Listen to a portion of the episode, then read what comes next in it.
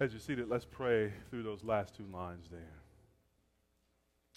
O great God of highest heaven, we address you as the one ruler of the universe, the one great God and King of all. We pray that you would glorify yourself through us, that you would bring yourself fame and renown, honor and majesty, respect and love through us. Glorify yourself in the way that we listen to your word this morning. Glorify yourself in the way that your word is preached. Glorify yourself in your Son, we pray. In Jesus' name. Amen.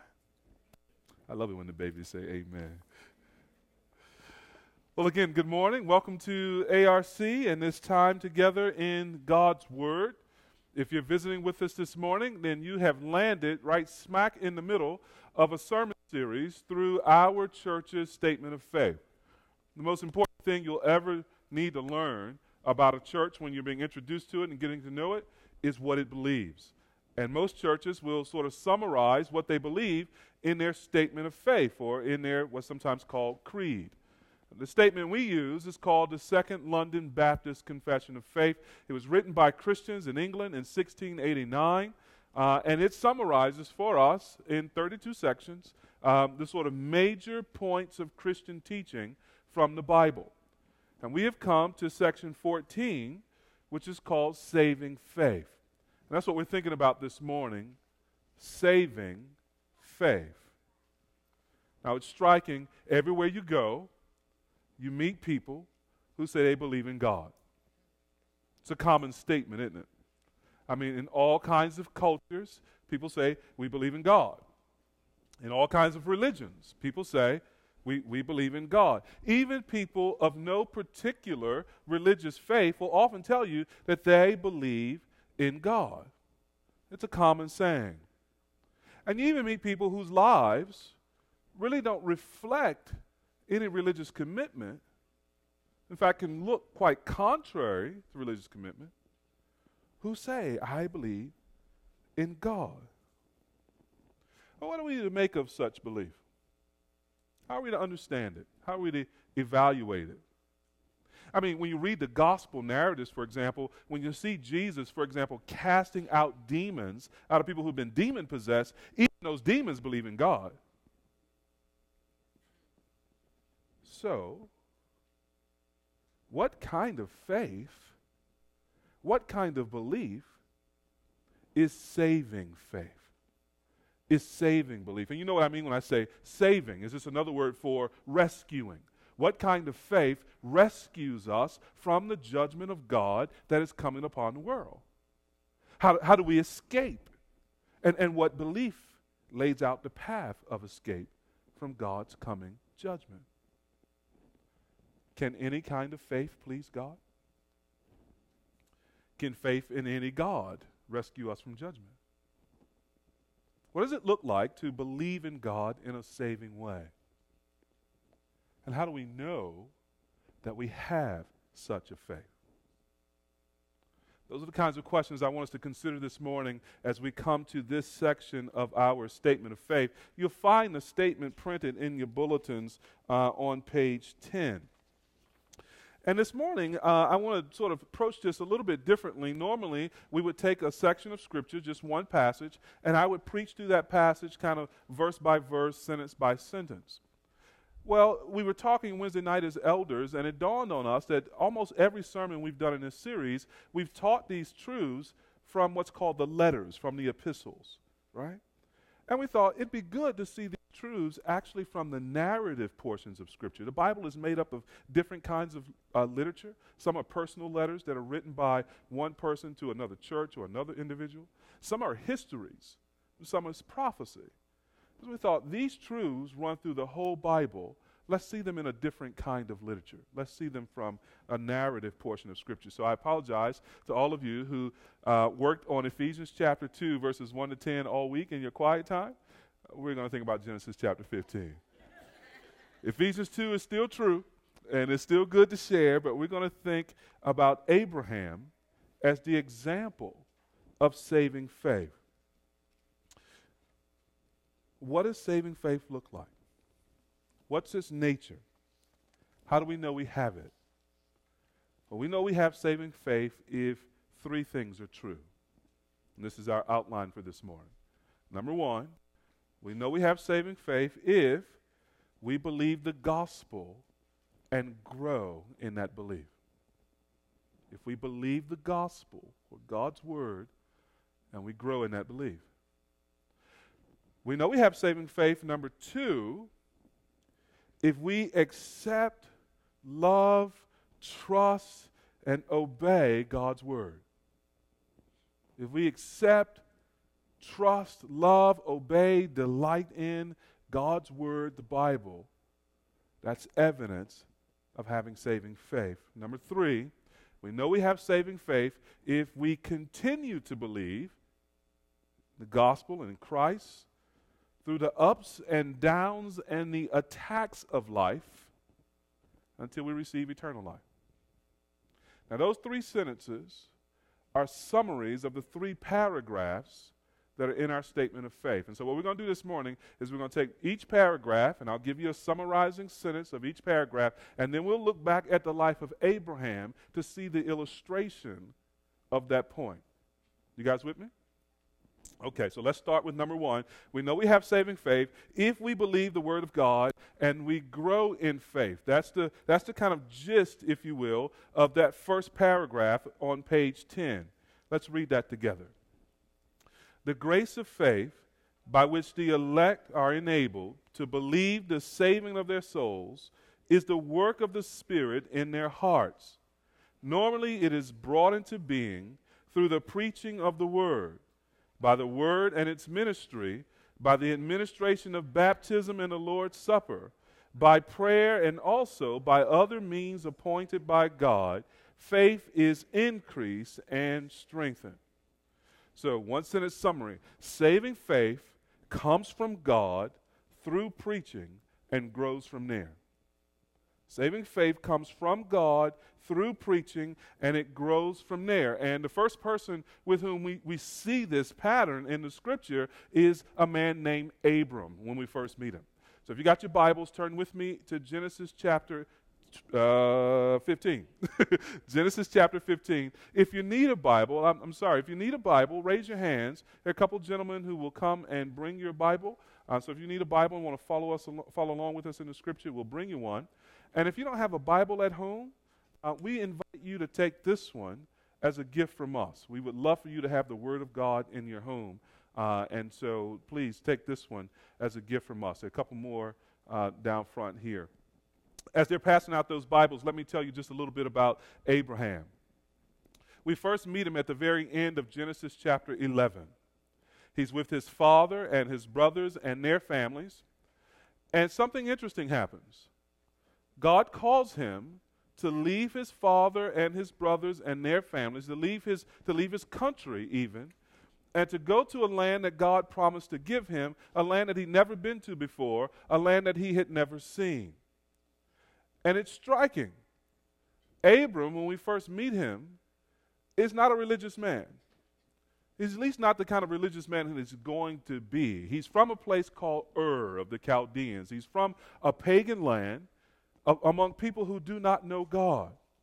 And God comes to this man and speaks to this man and calls him to go to this land that he's going to show him. Now, not only does God call him to leave his family and his home and his ethnic group, to leave his entire country, but God makes promises to him in Genesis chapter 12, verses 1 to 3. And his promise is basically this that he's going to send Abraham into that land, and in that land, He's going to make Abraham, this one man, into a great nation of people that nobody can count. That's his basic promise to Abraham. And it's that promise that's being renewed and given in Genesis chapter 15. So look with me in Genesis chapter 15. When you hear me say chapter number, I'm referring to the big number on the page. So Genesis chapter 15. And when you hear me say verse number, I'm referring to the small number. All right? Genesis 15, verses 1 to 6, is where we want to start in picking up Abraham's life. After these things, the word of the Lord came to Abram in a vision Fear not, Abram, I am your shield. Your reward shall be very great. But Abram said, O Lord God, what will you give me? For I continue childless, and the heir of my house is Eliezer of Damascus. And Abram said, Behold, you have given me no offspring, and a member of my household, meaning one of my servants, will be my heir. And behold, the word of the Lord came to him This man shall not be your heir, your very own son shall be your heir. And he brought him outside and said, Look toward heaven and number the stars if you're able to number them. Then he said to him, So shall your offspring be. Verse 6 And he believed the Lord, and he counted it to him as righteousness. Now remember what we said saving faith comes from God through preaching, and it grows from there. Now, here, notice in verse 1 that little phrase the word of the Lord came to Abram. In other words, God spoke to him. Praise God. God exists and he is not silent. He speaks. He speaks to his creation and he speaks and he speaks powerful words of promise and deliverance and guidance. He communicated with Abram here and he says, "Listen, let me tell you something. I'm going to bless you." Now notice in verses 2 and 3, Abraham has some questions, doesn't he? It's interesting that we often respond to God's word initially with questions and maybe even doubt or maybe even disbelief. Uh, people have to hear the, the promises of God normally several times before they begin to understand them and to get their hands on them and to, and to really lay hold to them. Even Abram, the father of the faithful, had some questions. Now, we might understand this because Abram received these promises when he was about 90 years old. Now he's about 99. And the promise was he's going to have children, right? So you got this 99 year old man promised almost 10 years ago that God's going to give him children. It was a big enough promise 10 years ago. Now, 10 years later, he's like, yo, so you know what? I got this servant that's going to inherit all my stuff unless you give me children. And God says, no, no, no. Eleazar will not be your heir takes him outside, shows him the stars of the sky. I imagine that was a brilliantly clear night. And God says, Your offspring will be more numerous than the stars if you could count them. That's a staggering promise, isn't it? And so God's word comes to Abram, and the key verse is verse 6. Look there with me. Abram believed God, and it was counted to him as righteousness. See, despite his questions, Abram chose to accept and to trust what God had said. That, that's what it means to believe God. He accepted God's word as true, and he trusted himself to that word. And not just in this situation, this believing of God, which is saving faith, it begins when we receive, we receive God's promise, but it carries on through our lives. We continue to believe God. And notice here, that belief was counted to Abram as righteousness. In other words, God didn't look to Abram and say, You've done all these wonderful things, and so therefore you're righteous. No, God says, You believe in me, and I declare you righteous. The fancy word for that is imputation. righteousness was credited to Abraham because of his faith. Remember our one sentence summary? Saving faith comes from God through preaching and grows from there. Well, we see this in Abraham's life most clearly, that, that sort of statement, that summary statement, most clearly, if we keep our fingers in Genesis 15 and we turn over to Galatians chapter 3. Galatians chapter 3, verses 1 to 9. Now, Abraham, being as important as he is, as, as really the, the first man of faith with whom God makes a covenant, he's referred to several times throughout the scripture. He becomes like this larger than life character in the history of Israel and in the history of the faithful. So we're not surprised that because the Bible is one book and later writers are often explaining previous things, that they refer to Abraham. And this verse, verse 6 in Genesis 15, is often quoted in the New Testament. I want us to see how Paul thinks of it here in Genesis 3 1 to 9. Look with, or Galatians 3 1 to 9, excuse me. O foolish Galatians, who has bewitched you? It was before your eyes that Jesus Christ was publicly portrayed as crucified. Now, that word publicly portrayed, it, it, it means placarded. It's, it's like a billboard. So Paul is saying, in the preaching of the gospel, I raised a billboard for you on which you could see Christ crucified. Right? He was crucified for you for your sins. And he says, Who's bewitched you? Let me ask you only this Did you receive, notice, the Spirit by works of the law or by hearing with faith? Are you so foolish? Having begun, notice, by the Spirit, are you now being perfected by the flesh?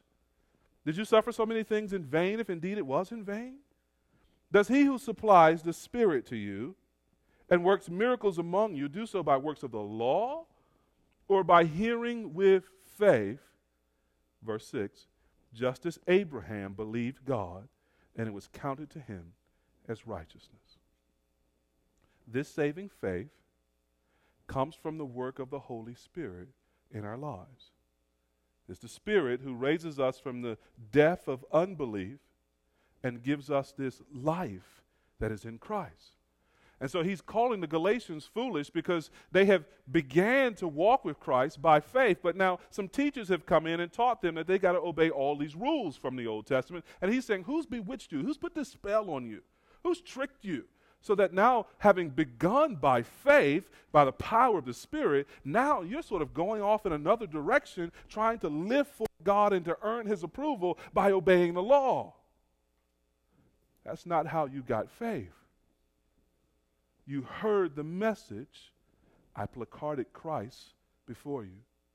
You heard it and you believed because God gave you His Spirit. Faith comes from God through the preaching of the gospel. Now, you want to see something delicious? Look at me verses 7 and 9. I love this. Know then that it is those of faith who are the sons of Abraham. You see that? God promised Abraham children that could not be numbered. And Abraham is thinking, I've got to have my own biological child. And in fact, he does. God gives him a biological child. But the descendants that God has in mind, who cannot be numbered, are the children who also have faith in God the way Abraham did. And notice verse 8. This is the part I like. I like it all, but I really like this. And the scripture, referring to the Bible, the Old Testament, what we just read in Genesis, the scripture foreseeing that God would justify the Gentiles how? By faith preached the gospel beforehand to Abraham, saying, In you shall all the nations be blessed. Did you get that? That the Bible in the Old Testament, Genesis 15, was preaching. And who was speaking to Abraham in Genesis 15? It was God. God was preaching, this is the text, the gospel beforehand. Before Christ had come, before his earthly ministry, before the crucifixion and the resurrection, way back in Genesis 15, when God calls Abram out of Ur and gives him these promises, the Bible now is telling us that God was actually preaching the gospel of Jesus Christ before Christ came. That's amazing. God's a preacher, and he's got one sermon He's got one sermon, the gospel of the Lord Jesus Christ. And, and that sermon says this If you believe in the Lord Jesus Christ, you will be saved. If you believe in my Son who was crucified for your sins, I will forgive your sins. If you believe in his resurrection, then I will justify you. I will declare you righteous because of your faith. And if you believe in his resurrection, believe also that he's coming again to receive you and to carry you where he is. That's the message, that's the sermon that God keeps preaching throughout the gospel, throughout the Bible.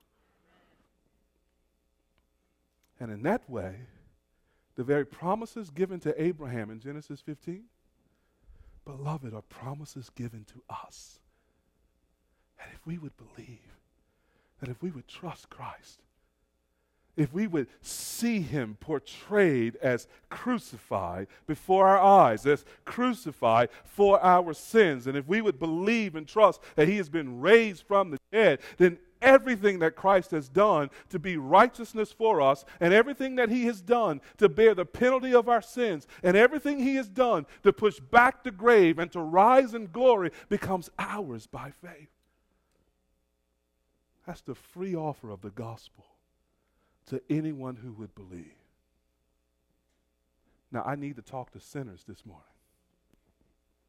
of whom I'm the chief. This gospel is for sinners, it's not for the righteous. Jesus said, I didn't come to call the righteous to repentance, but sinners. You see, you can't, you can't tell a righteous man he's got anything wrong in his life.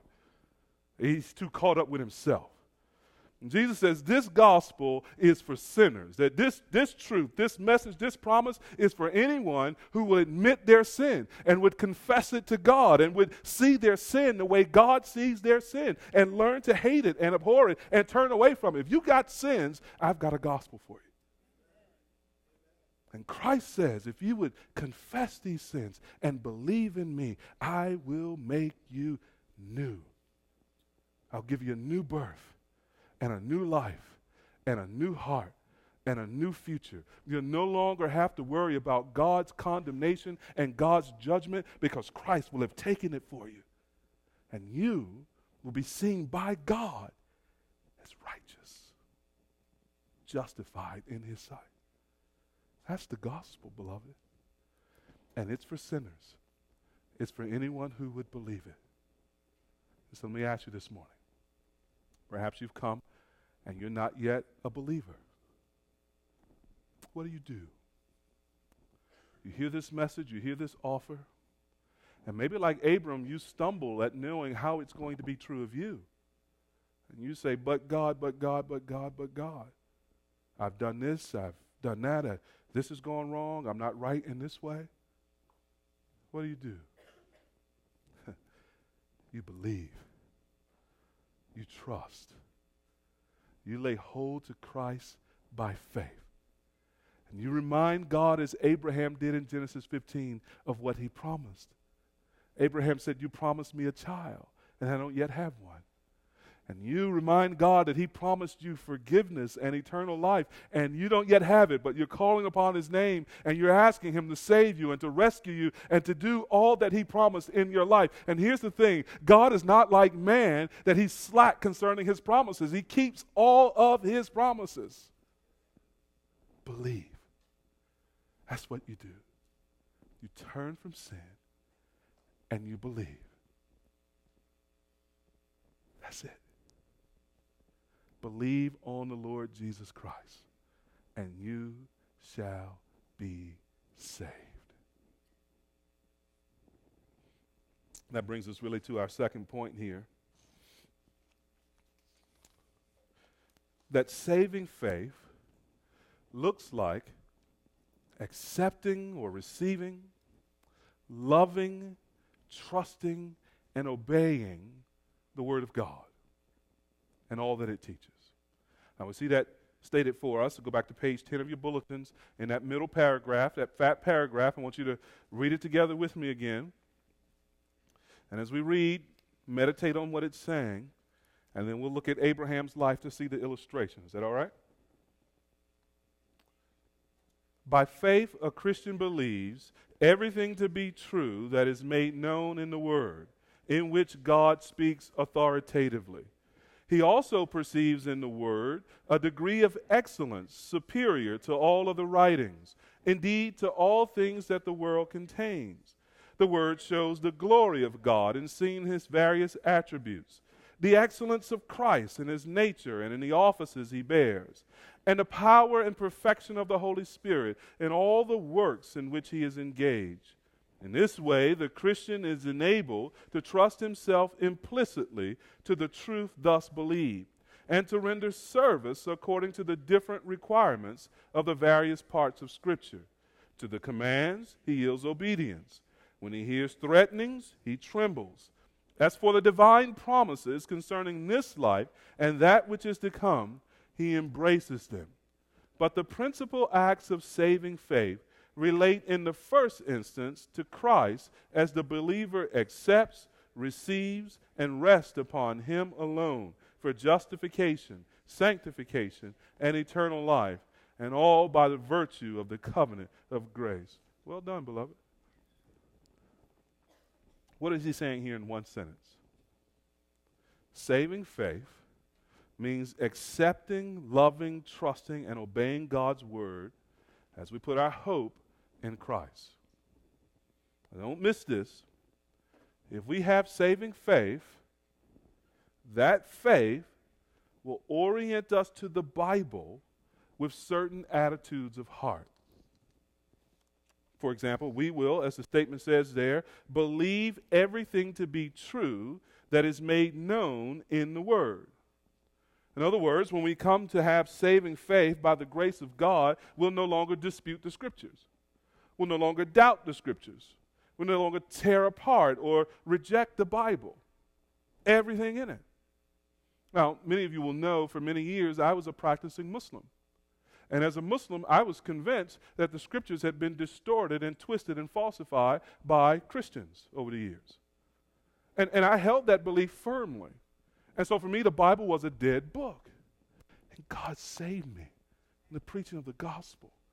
And all of a sudden, I had this appetite to read this thing that was once lifeless to me to, to drink it in and to, and to find life in it and to, be, and to be sustained by it. And I went from a skepticism of the Bible to a, a trust and an acceptance of the Bible by God's grace. Reminds me of Christy's sister, Josetta. Called up Christy one, one day when we were still living in the Cayman Islands. And she said, Hey, Christy, I got a question. She said, What's that? She says, uh, That stuff you read in the Bible about the flood, is that true? Christy said, Yeah, that's true. She says, What about that stuff about people living like 900 years and stuff? Is that true? Chris said, Yeah, that's true. She asked about a couple other things, and Chris said, Yeah, that, that's all true. She had a way of saying, Huh. She said, Huh. I guess I got to believe all the Bible or none of the Bible, don't I? Amen. She was seeing very clearly what faith requires. Believing all of the Bible as the authoritative Word of God. There is a real sense in which Christians do declare, as the little slogan goes, God said it, I believe it, that settles it. God said it, I believe it, that settles it. That's part of the echo of saving faith in the life of a person who truly believes. Or look at the statement here where it says, We will perceive in the Word a degree of excellence superior to all other writings. there's no book like this book. It, there, there is no equivalent to this book.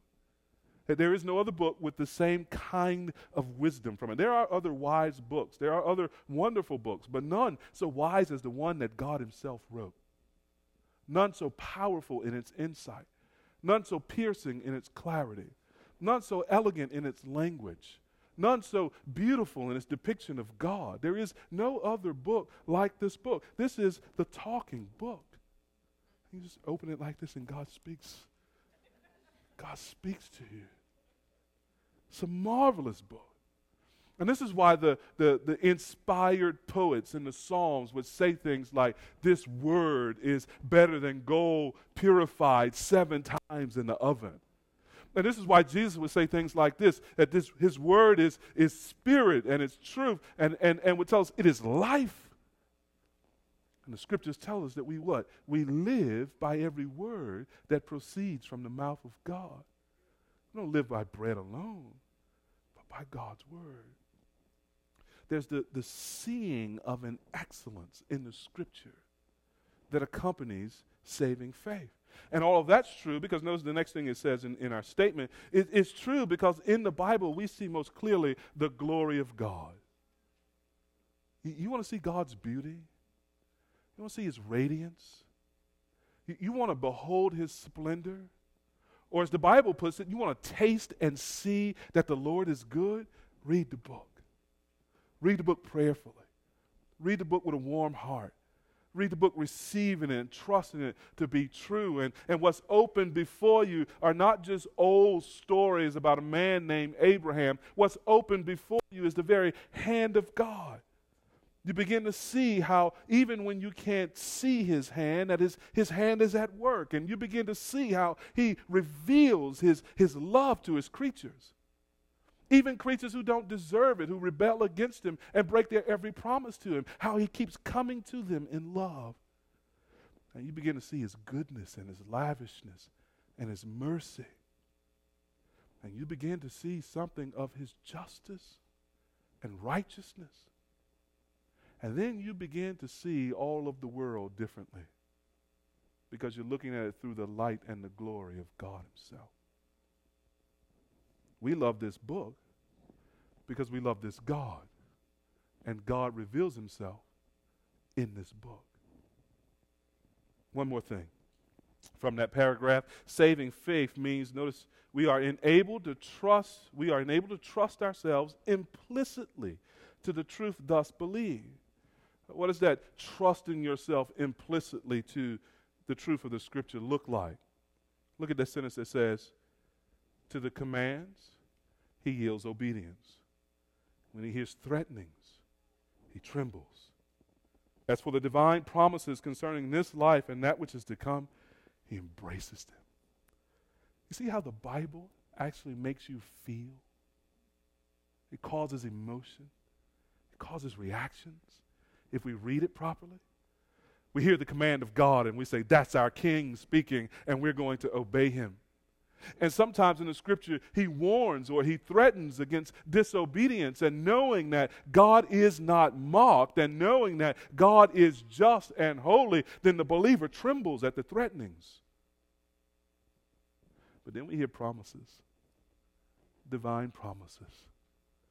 Promises like 1 John 1 9. If we confess our sins, he is faithful and just to forgive us our sins and to cleanse us of all unrighteousness. And the heart hugs the promise. We embrace it, we cling to it, for it's our life.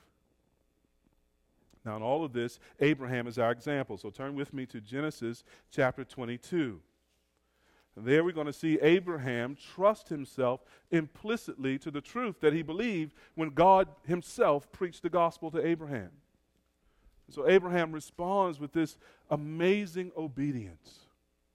He responds that trembling at God's threats and he embraces the divine promise. Now, this is amazing. Remember that God promised Abraham when he was 99 that he was going to have a child. A year later, God gave them the child. He and Sarah, his wife, who had been barren, unable to have children all her life for 90 years, gave birth to a child, Isaac. Is Abraham's one and only child. Genesis chapter 22, verses 1 and 2, God tests Abraham by calling him to do the unthinkable. Notice there, as I turn to Genesis 22.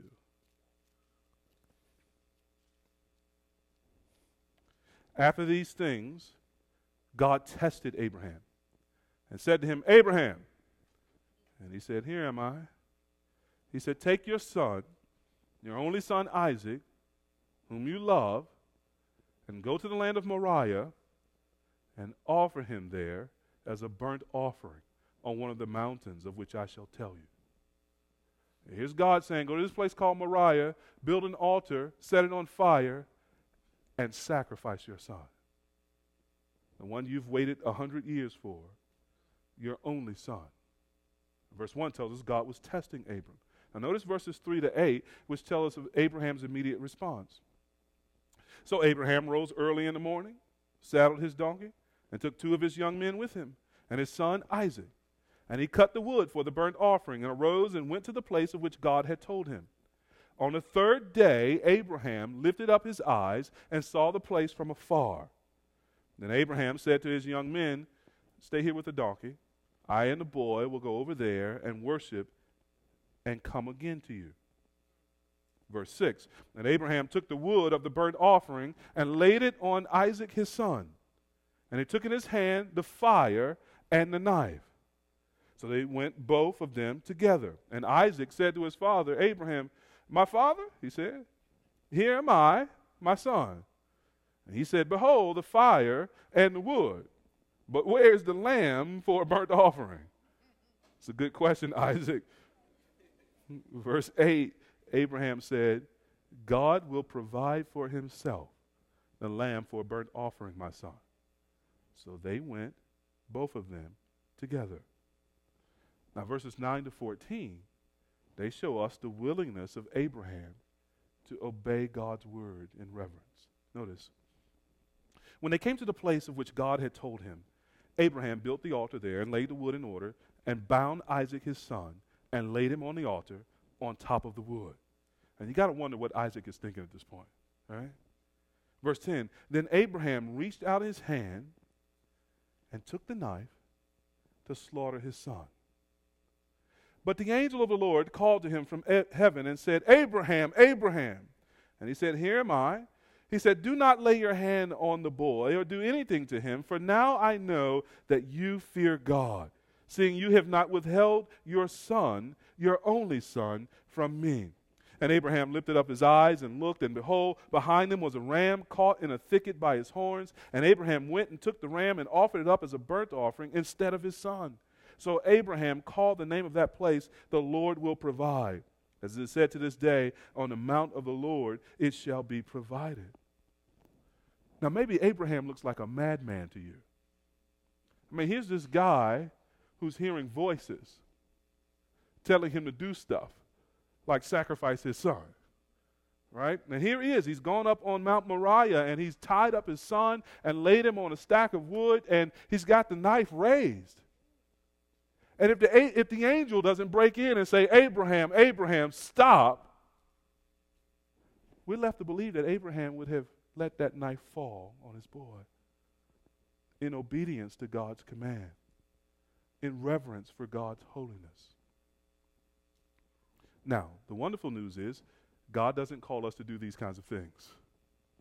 Abraham and what's happening here is really unique in the history of God's redemption, in the history of God saving people. This is really quite unique. And actually, it's another picture of the gospel. For Isaac was laid out on the altar and by all rights should have been sacrificed. But God stops the sacrifice of Isaac and instead points Abraham to a ram caught in the bush that ram or that lamb becomes the sacrificial offering, taking Isaac's place, which is precisely what Jesus has done. He was that lamb of God who was slain from the, before the foundation of the world, who took our place on the wood of the cross, and there was crucified by the wrath of God. God just keeps preaching this sermon, doesn't he? But what about Abraham? How are we to understand him? And how does this teach us about what faith looks like? Well, turn with me once again to Hebrews chapter 11.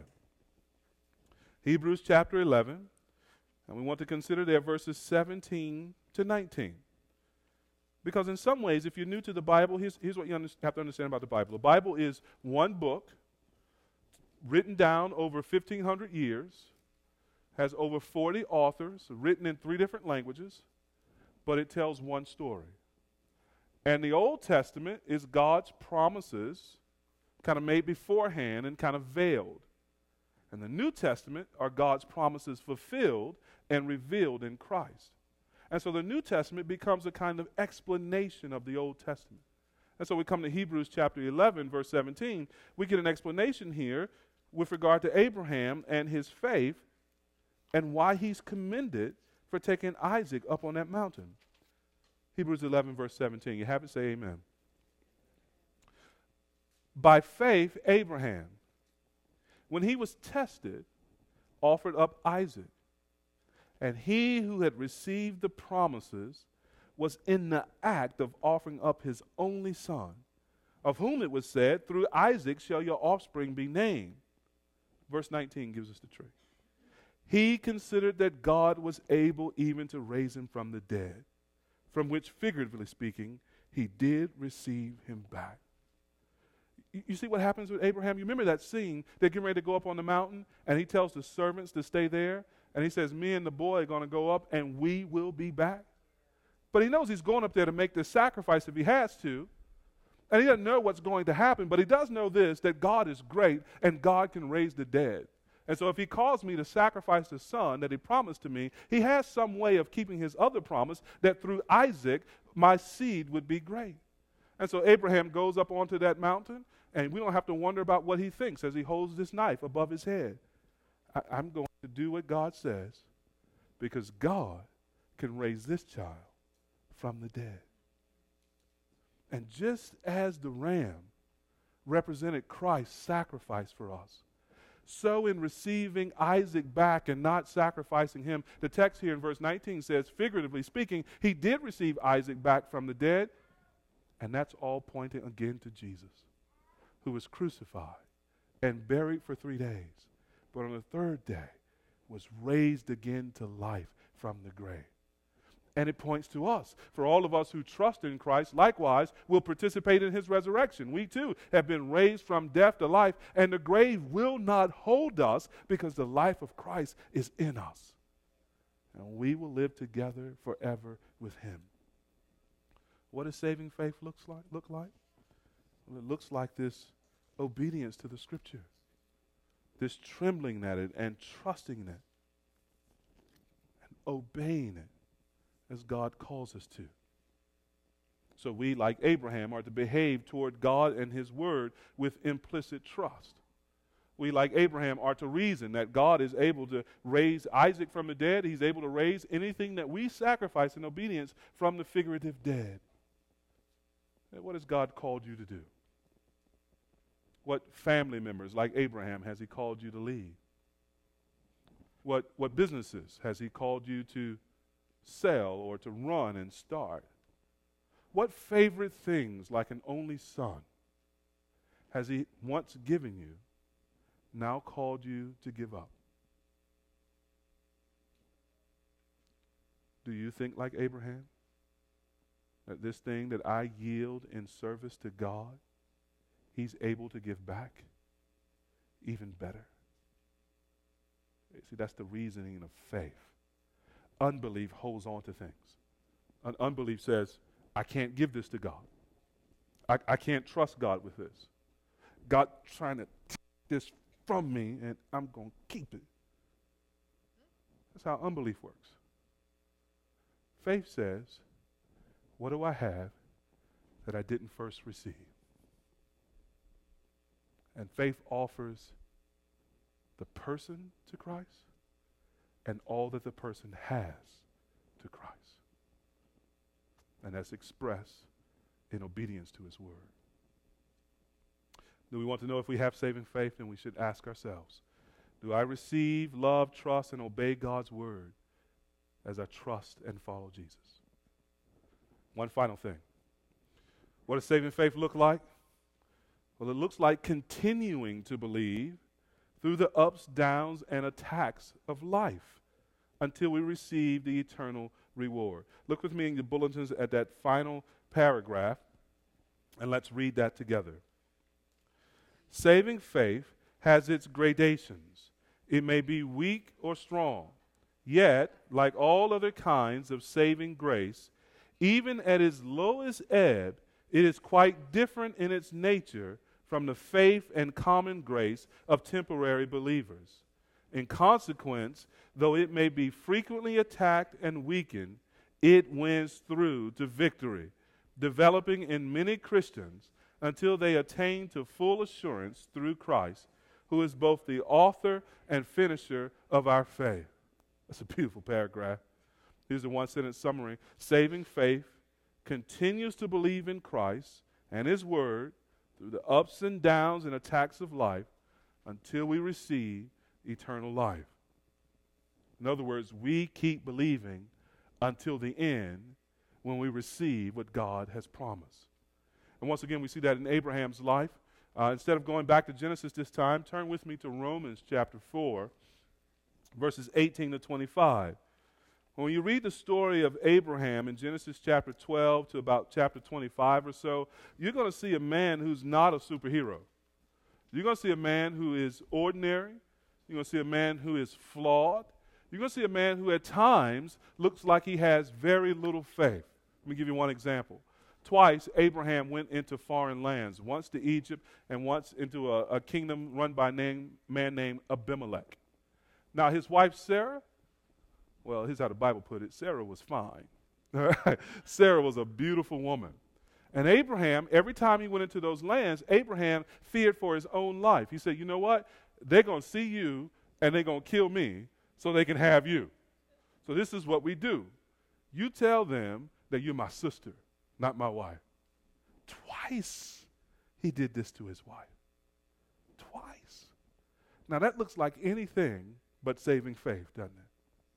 Here's a man who put his pants leg on, or maybe his sandals, he didn't have pants, put his sandals on one foot at a time, just like us. But notice how the Bible describes this man of faith. Romans chapter 4, 18 to 25. In hope, he believed against hope that he should become the father of many nations. As he had been told, so shall your offspring be. Notice, he did not weaken in faith when he considered his own body, which was as good as dead, since he was about a 100 years old, or when he considered the barrenness of Sarah's womb. No distrust made him waver concerning the promise of God, but he grew strong in his faith as he gave glory to God, fully convinced that God was able to do what he had promised. That is why his faith was counted to him as righteousness. That's striking. Here you have this old man still believing that God will, will give him children. His wife is barren. She's 90 years old, well past childbearing age, and they're wandering through the deserts of the Middle East. And what does Abraham do despite all the obstacles he sees? He hopes against hope. In other words, when all hope seemed lost, he hoped anyway. He believed God anyway. He continued in faith. And notice Romans says he did not weaken in faith. And that's not to suggest that no Christian ever should never weaken in faith. It is to say that over the arc of Abraham's life, he's growing stronger. There's some ups and there's some downs, but his faith is growing stronger as he trusts God and seeks to glorify God. And so the text says there in Romans that no unbelief made him waver, but instead he grew strong in faith as he gave glory glory to God, fully convinced that God was able to do what he had promised. Now that is saving faith. That's the kind of faith that rescues us from judgment. Being convinced that God will keep his promise and will save us. And these are not things for people a long time ago. It's not Abraham the superhero. These things are written down for our instruction and our faith. So look with me in Romans 4 23 to 25. But the words, it was counted to him, were not written for his sake alone, but for ours also. It would be counted to us who believe in him, who raised from the dead, Jesus our Lord, who was delivered up for our trespasses and raised for our justification. You see, our faith in Jesus means our justification before God. Abraham's example of faith is instructing us to continue in faith in Christ, knowing that all that God promised us in Christ is yes and amen in Christ. He will deliver it, He will provide it, He will keep His word because He cannot lie. He will not lie. And so, beloved, it doesn't really matter whether your faith is great or small. You see the first line in that paragraph? This faith has gradations. Sometimes it's weak, sometimes it's strong. And all you need to do is to be a Christian long enough and live long enough as a Christian, you will experience the weaknesses and the strongness of faith. But that's not what matters. It's not the extent of your faith, the strength of your faith. It's the existence of your faith in the object of faith, Jesus Christ. It's because your faith rests in Jesus that your faith will never fail you. It's because your faith is in Christ that your faith will win through to the victory, as the, as the statement of faith puts it. The only kind of faith that fails is faith that's false. Even faith as small as a mustard seed, if it's true faith, will lead to the victory that is in Christ.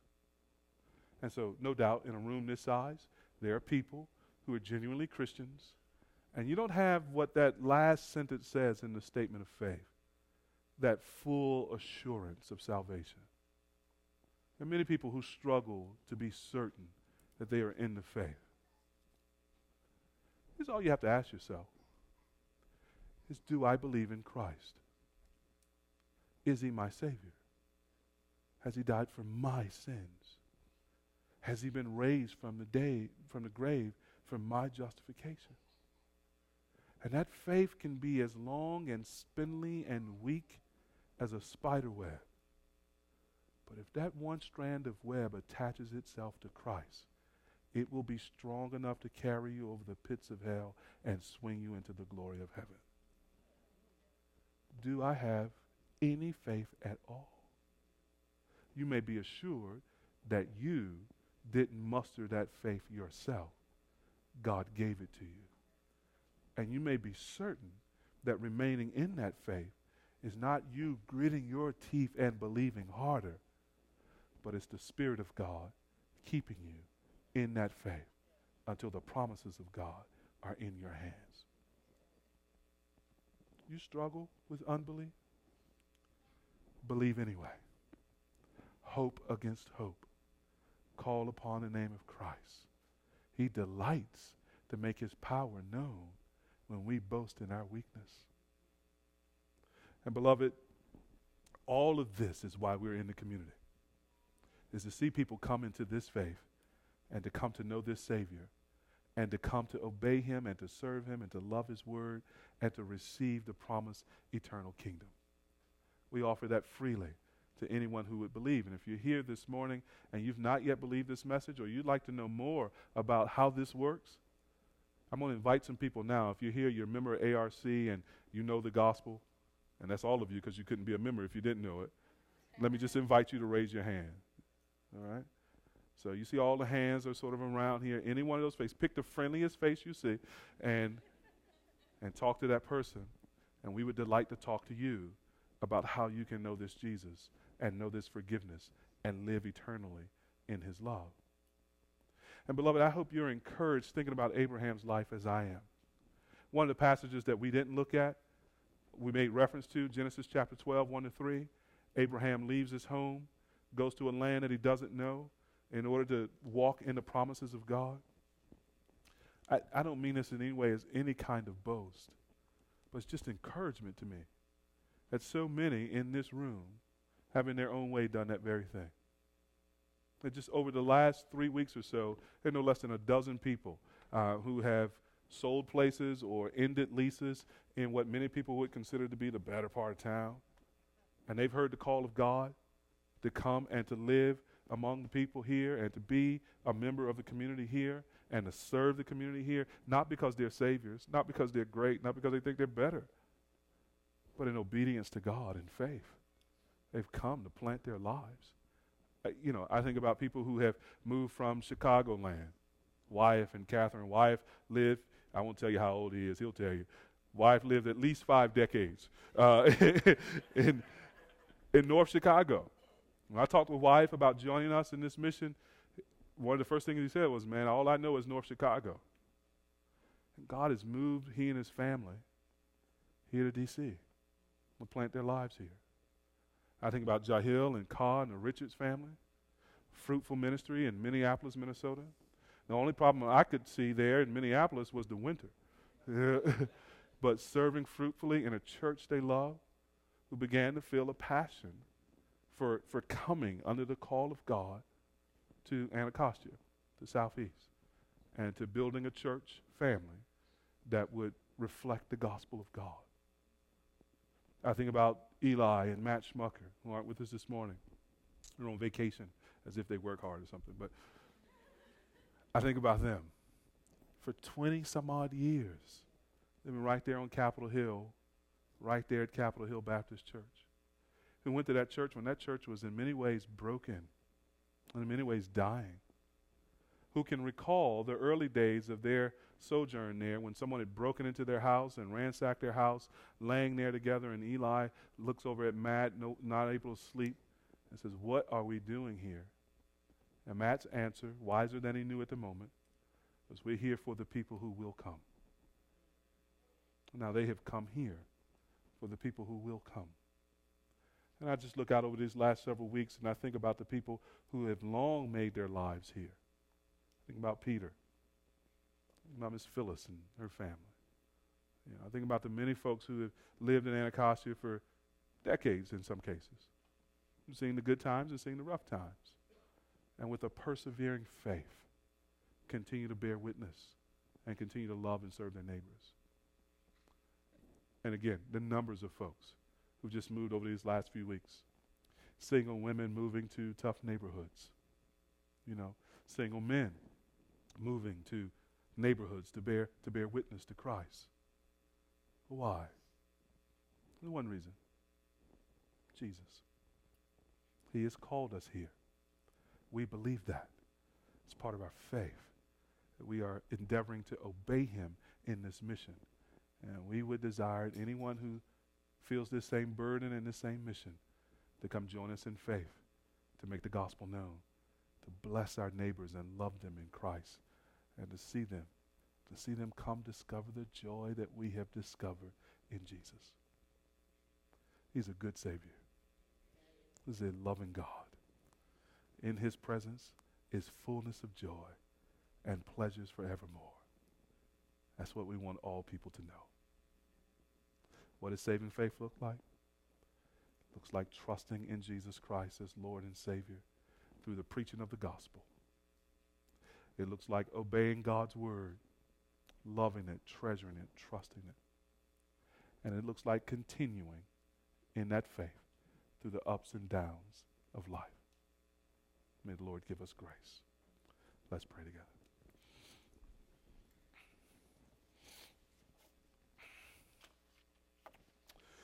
Oh, Father, how we love to praise your name. And how we marvel that you have loved us. From before the foundation of the world, you loved us. And Lord, we stagger at the demonstration of your love because you demonstrated your love in this. While we were still sinners, Christ died for us. Oh, man. And that word which tells us that nothing will separate us from your love. Nothing will separate us from your love. We marvel and we thank you. And with inadequate praise, we praise you. And we take our place in that long line of saints who by faith walked with you, followed you, trusted you. From Abraham down to Anacostia. And all the witnesses and churches here in this neighborhood that preach your gospel and all the saints that assemble here week to week, Lord, we, we take our place in the great company of people who have been declared righteous, not because of anything we have done, but because of your grace through faith. And we love you for it. Receive our praise. Be exalted, be lifted up, be honored. And bless our souls, we pray. In Jesus' name. Amen.